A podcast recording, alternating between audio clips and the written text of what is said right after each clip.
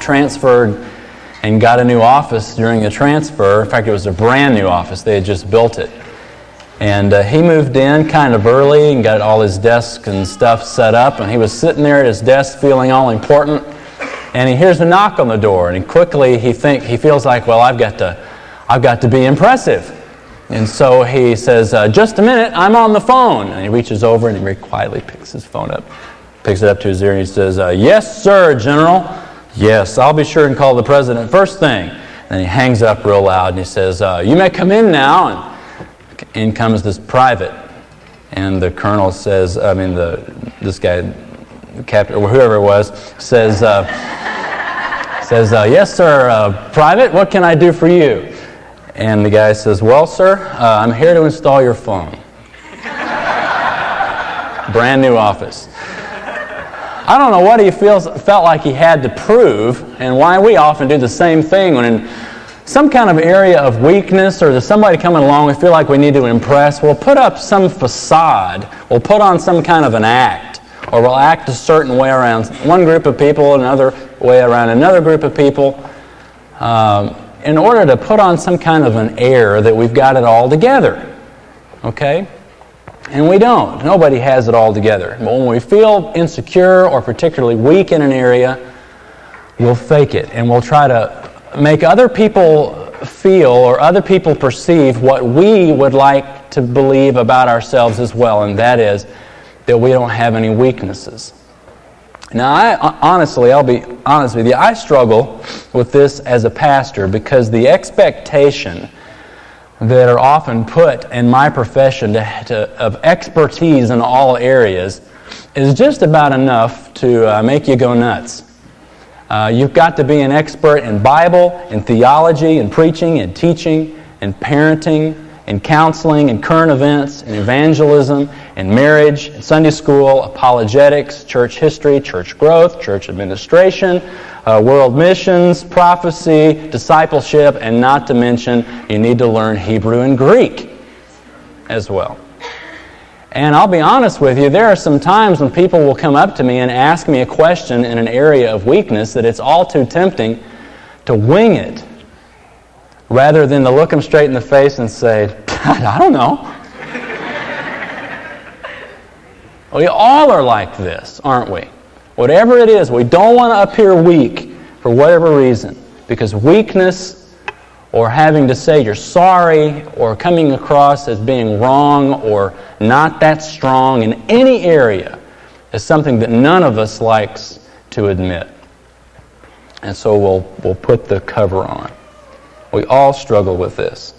And It might be in your marriage that you feel uh, incompetent. It might be in your job that you feel like, man, if these people really ever find out and I don't know what I'm doing, I'll have, I won't have a job anymore. Everybody's got feelings of inferiority and to some degree, even feelings of incompetency in their life.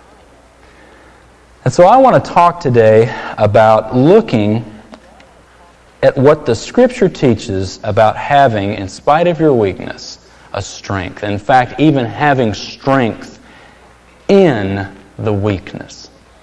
Let's look at this familiar story. Uh, Matthew chapter 14.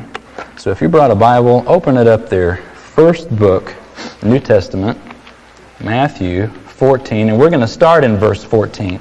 and let me give you a little background of kind of what's happening here.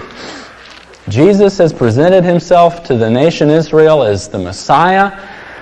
In Matthew 12, though, he figures out they're not going to accept me.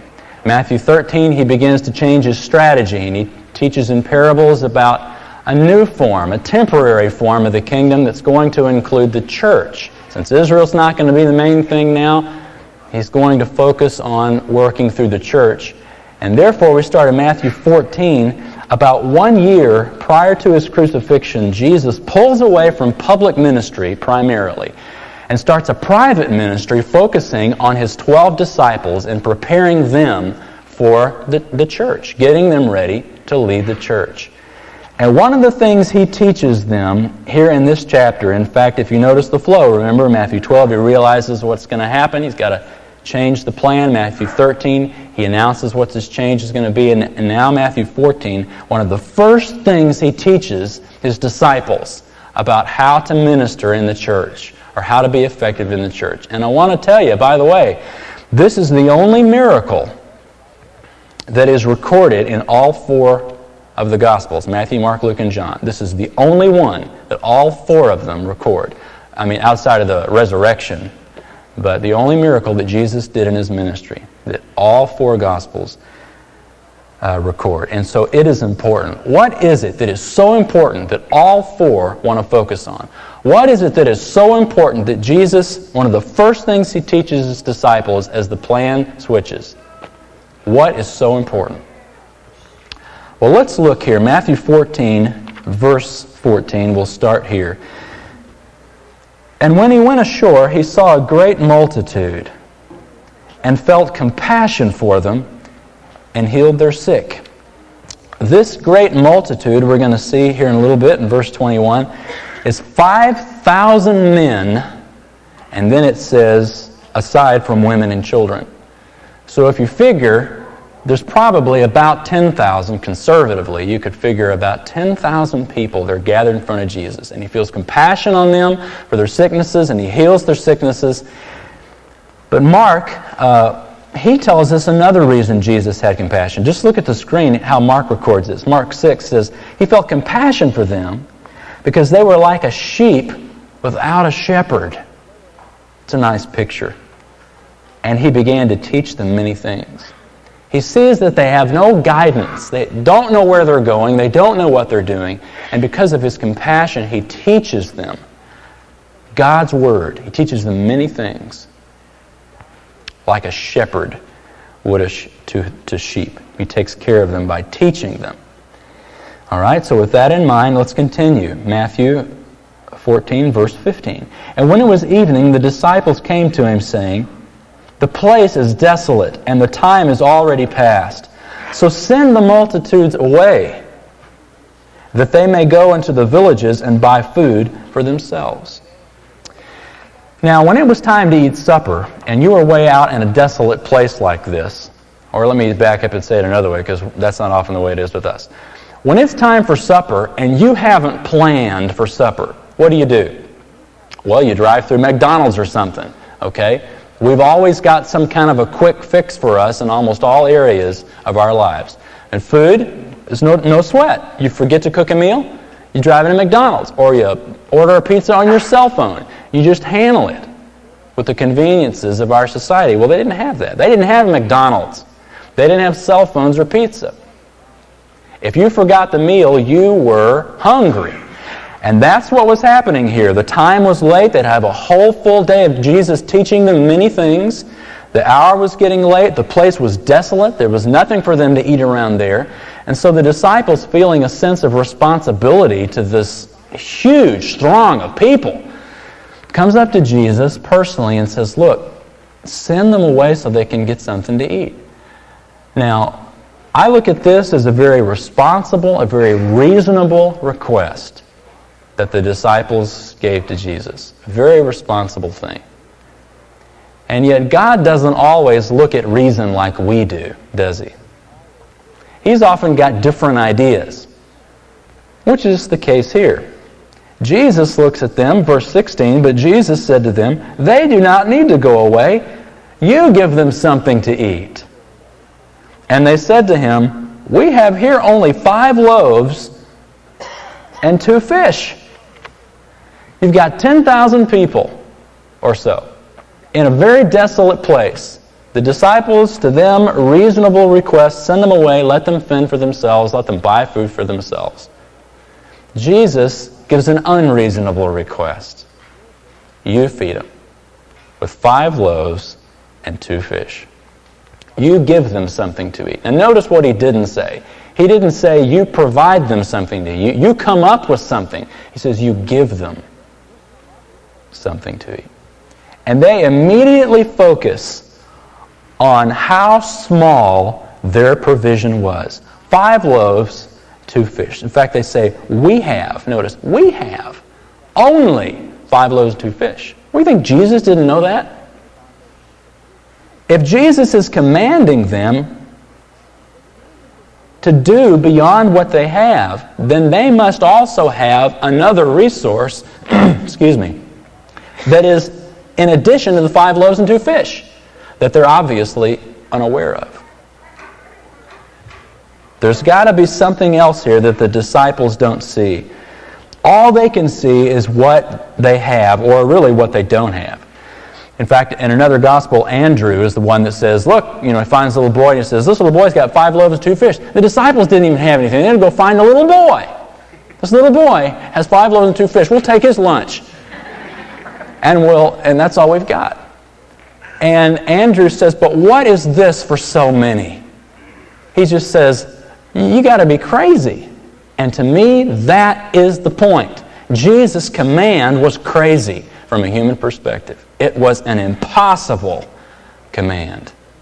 There is absolutely no way that 10,000 people can eat off of five loaves and two fish. Jesus knew the needs of the people. Jesus knew five loaves and two fish weren't going to cut it.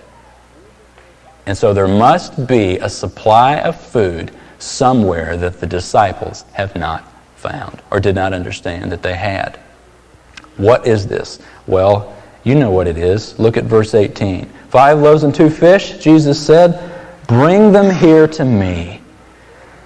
And ordering the multitude to recline on the grass, he took the five loaves and the two fish, and looking up toward heaven, he blessed the food.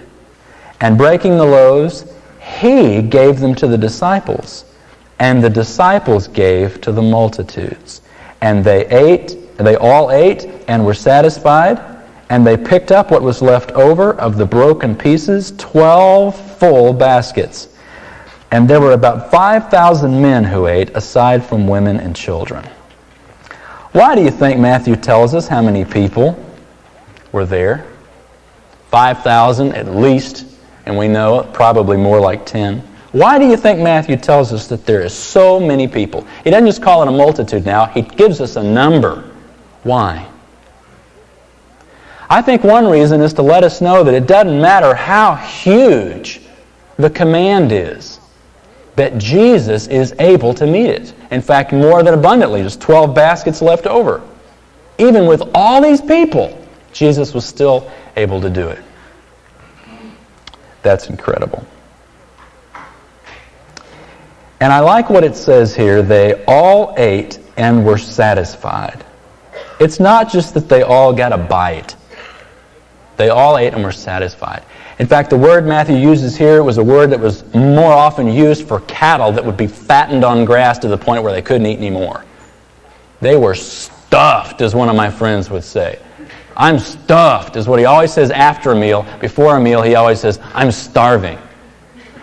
Okay, and I won't say who it is because I don't want to embarrass Dan Melendez. but that, that's the way it is. That's the way Dan bookends every meal, isn't it? I've seen you, Dan. Where are you?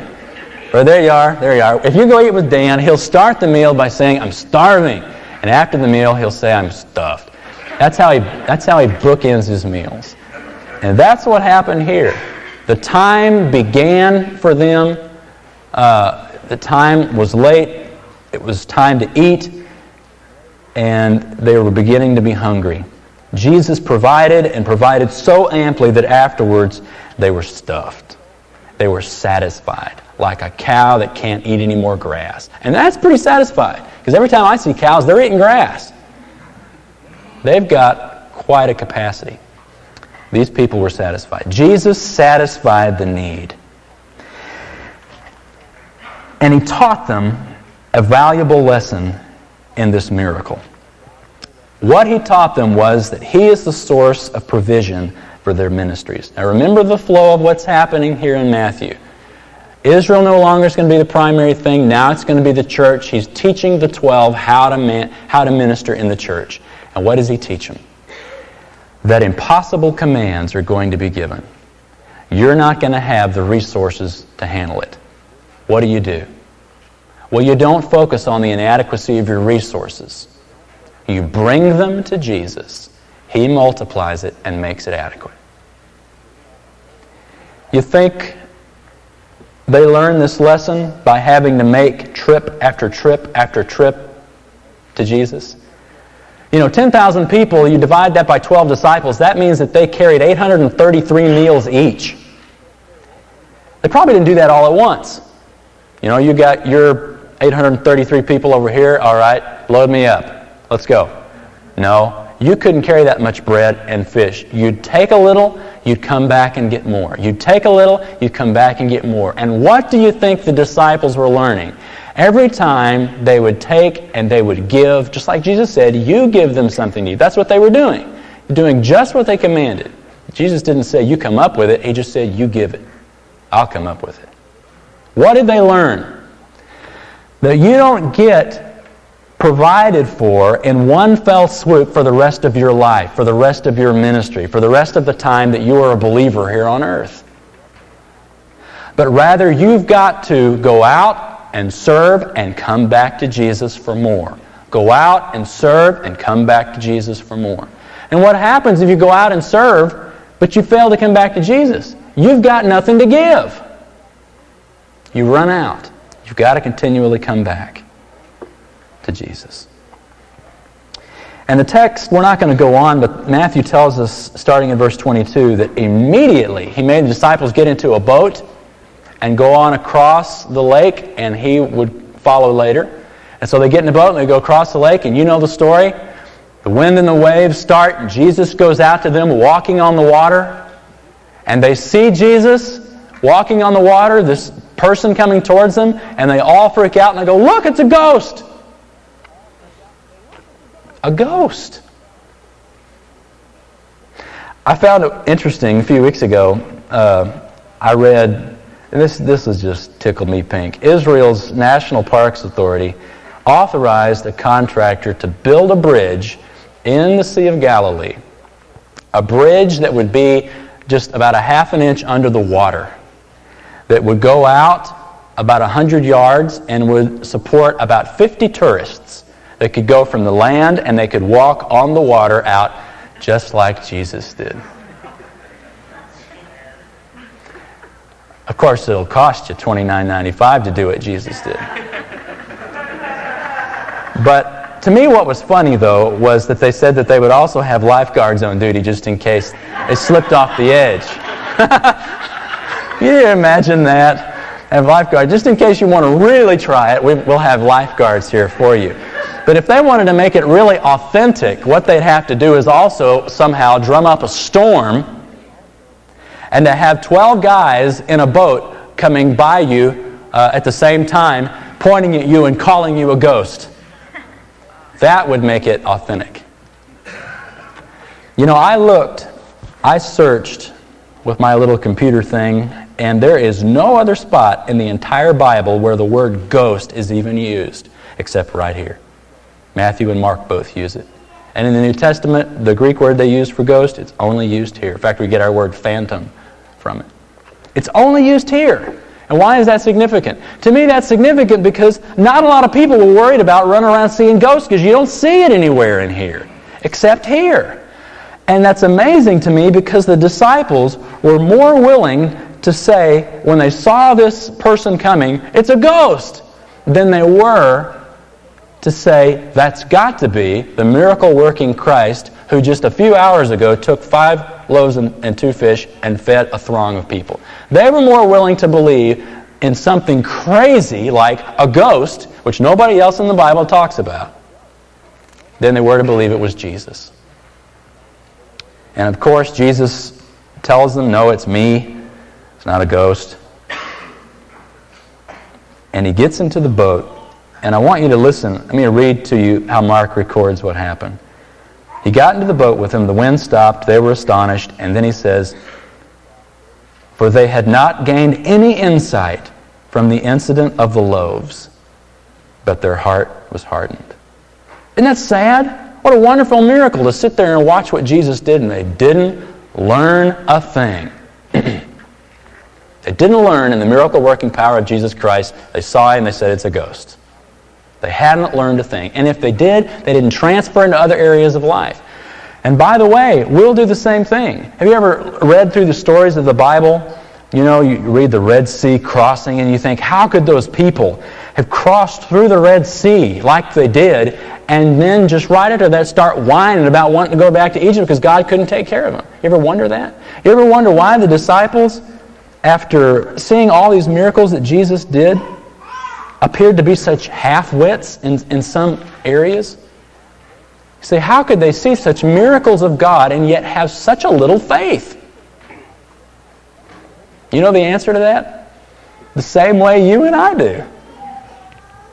There is probably not a few of us here who have, who have not experienced the power of God in our lives in some manner, be it through salvation and converting a sinner into a child of God through faith in Jesus Christ, be it through physical needs being met, be it through emotional strength to go through what you never thought you could go through, and yet here you are, looking back, the wiser for it.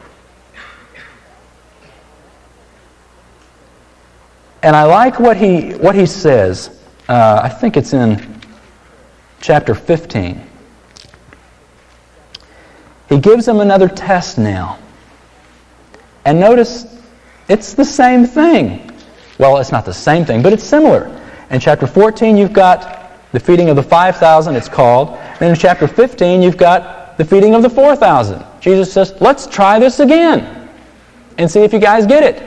And so you've got the same kind of scenario. Chapter 15, you look about verse 32, verse 33.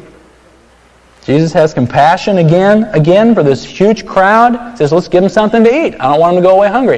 What did the disciples say? The disciples don't say, hey, we've been here before. Let's take these few loaves and, and fish and give them to Jesus and he'll multiply them. They didn't say that. What did they say? Look at verse 33. The disciples said to him, Where would we get so many loaves in a desolate place to satisfy such a great multitude? They hadn't learned from the first time that Jesus is able to provide. And then in chapter 16, you think they'd learned it now.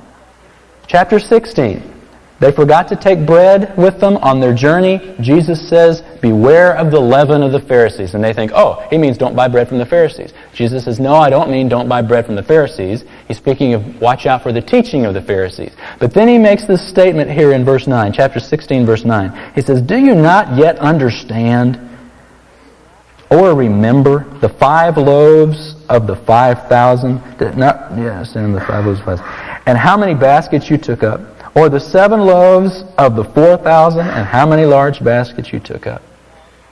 What a question to ask them. He says, Don't you even remember those couple of miracles I did? And don't you even understand? And so, why is it, after all that God's done in our lives, and we can all look back and think about things God's done in our lives, that when something new comes up, a situation that we think, oh, this is different. Oh, no, what am I going to do? Oh, God, where are you? That you can almost hear Jesus say, Do you not yet understand or remember what I did for you back in 1971?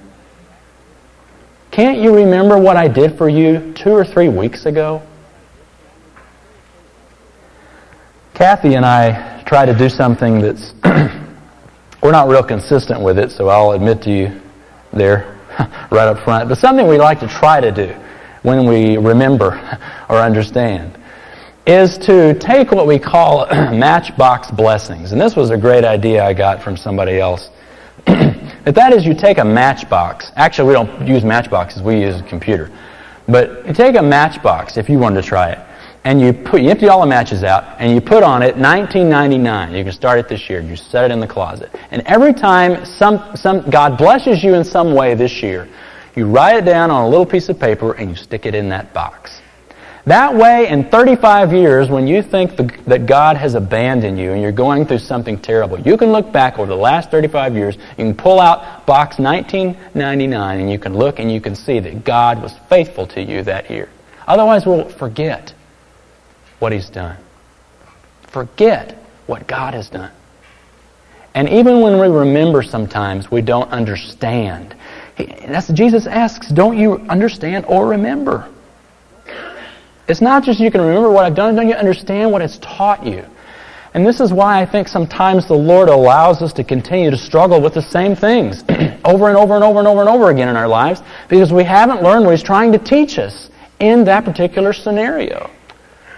There was a lady that uh, died last year, Kathy and I were real close to, and she always had a great saying for a trial. She said, or a prayer actually, she would pray, Lord, help me to learn it. Whatever you're wanting me to learn during this time, help me to learn it the first time so I don't have to go through this again. And we always clung to that as a great little bit of wisdom to pray. When you're going through something that you feel like is so unique and the first time to pray, God, help me, whatever it is I'm supposed to learn, so I don't have to go through this again as far as teaching. And after Jesus' resurrection, he came to Peter and he said to him, Simon Peter, son of John, do you love me more than these? And he said to him, Yes, Lord, you know that I love you. And he said to him, Tend my lambs, or the NIV says, Feed my lambs. And then the next verse he tells Peter, Shepherd my sheep. Jesus made it clear to Peter uh, before Jesus ascended, right before the church was about to officially start with the coming of the Holy Spirit, that your love for Christ and your compassion for people, you would feed Christ's sheep. Now, how did Christ feed the sheep? You think back to the feeding of the 5,000, but remember what Mark said? He looked at the people with compassion like sheep without a shepherd. And what did he do? He taught them the Word of God. He taught them many things. I think that what Jesus is telling Peter here in John 21 is you love me, then you teach people the Word of God. So it's no surprise then when Peter writes uh, in his very first epistle, when he's writing to those who serve in ministry, he says, Shepherd the flock among you. I think he's talking about what Jesus said when Jesus told him, Shepherd my sheep, feed my sheep.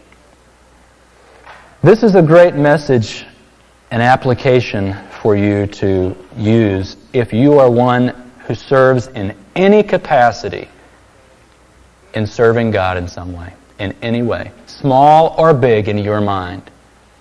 This is a great thing to learn and to not forget, to learn and to understand. God often will give us impossible commands. Any impossible commands that you're having to deal with right now? If you're married, I know a couple of good ones. Husbands, love your wives like Christ loved the church and gave himself for her. That's impossible. True. Wives, submit to your husbands as to the Lord. That's impossible. It's true. Children, obey your parents in the Lord. That's impossible. Make disciples of all nations. All nations? Okay, Lord, did I hear you right? All nations? That's impossible. That's right. We are given impossible tasks. And I think that the Lord will often set us in these kind of circumstances, not so that He can watch us squirm and, and hurt at our inability, but that, so we will be convinced of something that we wouldn't be convinced of any other way and that is we need Him to do what He's commanded us to do. Because if we're honest, all we have are a few fish and loaves to feed thousands.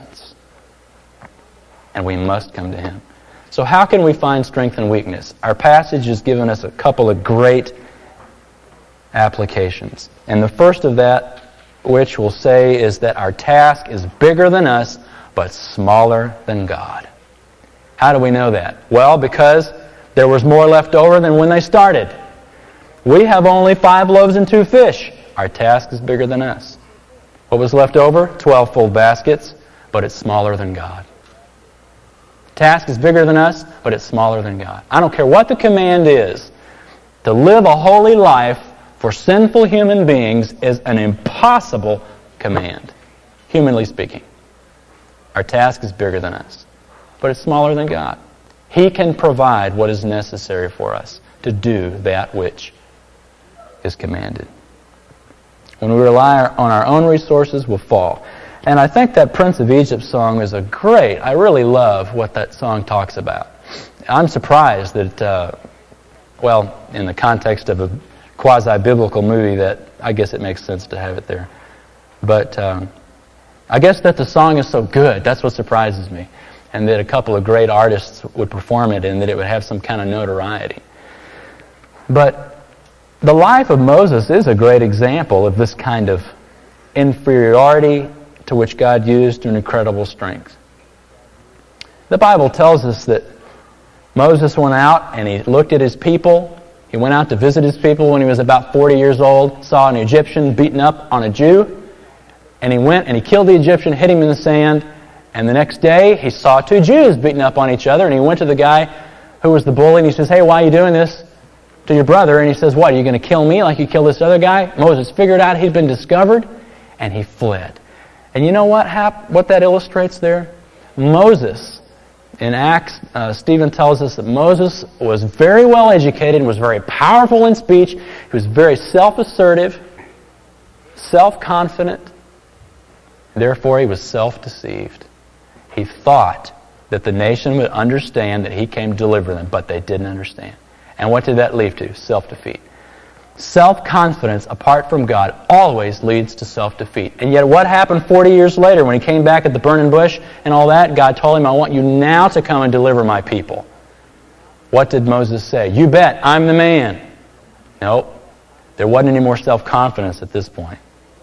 What did he say? He said, God, choose somebody else. I've never been able to speak very well, he tells God. He was ready.